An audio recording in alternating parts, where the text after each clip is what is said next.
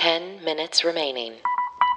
Hi, everyone, and welcome to the Daily Happy from 10K Dollar Day. It is Friday, February 12th, 2021. I'm Lulu Picard. I'm Allison Burns.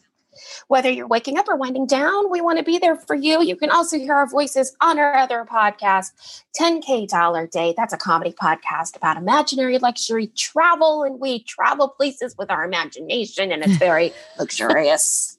But this is the 10 minute daily happy. That's right. And all this week we've been featuring Omaze, which raises money for charity. All you have to do is go to 10kdollarday.com slash Omaze to learn more. You buy raffle tickets and you can win a trip to Italy's Amalfi. Al, uh, Amalfi.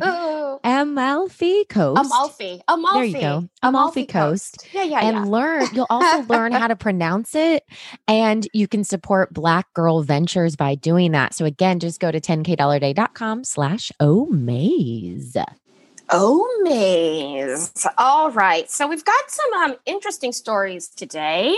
okay First of all, uh, do you remember what used to be called Aunt Jemima pancake Yes. syrup and pancakes? yes and well, then they you know they've changed been it, trying right? to change their name, right? yes Yes. Do you know what they changed it to? They just Oh, they- announced it. they decided that's exciting um let It me guess is.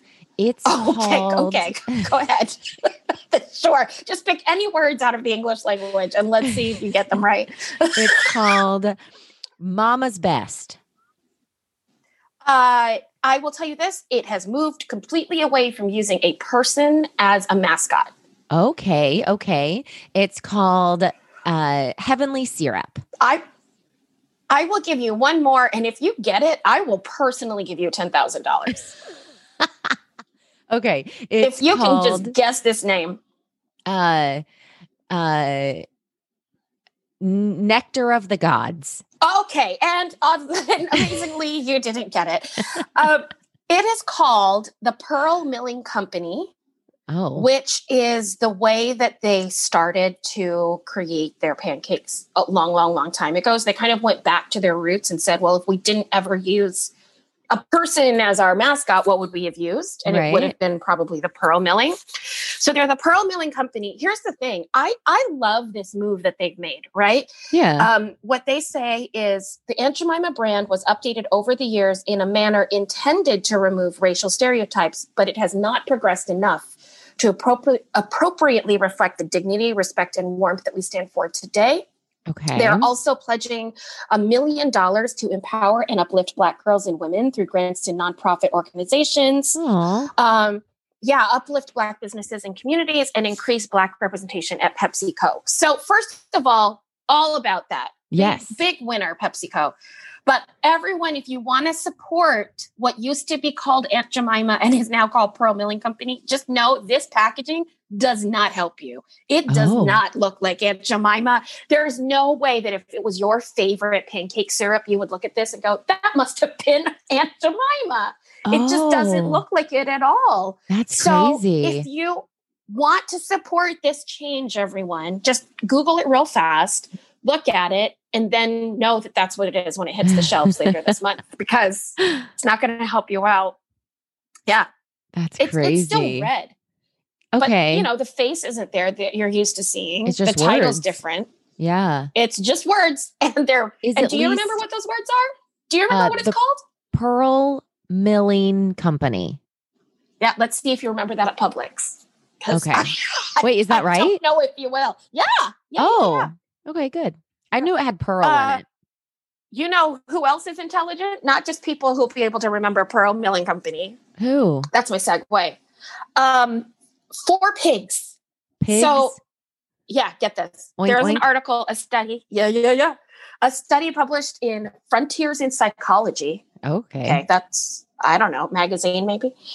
And uh, they developed a game at NASA to test Mm-hmm. monkeys, but then they were like, "Let's see if pigs can do it," and they can. they Oh. can operate a joystick operated video game with their nose. What? They can accomplish most of the objectives without the benefits of opposable thumbs or keen eyesight. I hear pigs are super smart. Yeah, it says they have i- incredible behavioral and cognitive flexibility. That's so crazy. I know. You know, It's so we should train weird. pigs. Five minutes remaining. Well, that would be What- fun. Is it weird? well, no, I no, think but it's- I think we should go ahead. go ahead. no, go We're both ahead. very excited Just about go. this topic. I know. go ahead. Tell me about your pigs. I just think it's weird that some animals are super smart and some aren't. Like, isn't but that what weird? if they are all actually smart and we just don't know what to test them on? okay, so they all are smart for different reasons. Well, what is smart? I mean, let's let's get into this in the 10K Daily Happy. But when you're talking about like what is intelligence, what is smartness, right? Like they might be able to play this video game, but it might be rooted in things that actually help them survive. Right? So if the if the need to get the food past the tool is actually just the need to get the food. right because that- they're pigs, Like that's at that point that's just how to survive. right? So they can just adapt, and maybe we You just see what I'm haven't saying? tested the other animals with the right adaptability functions.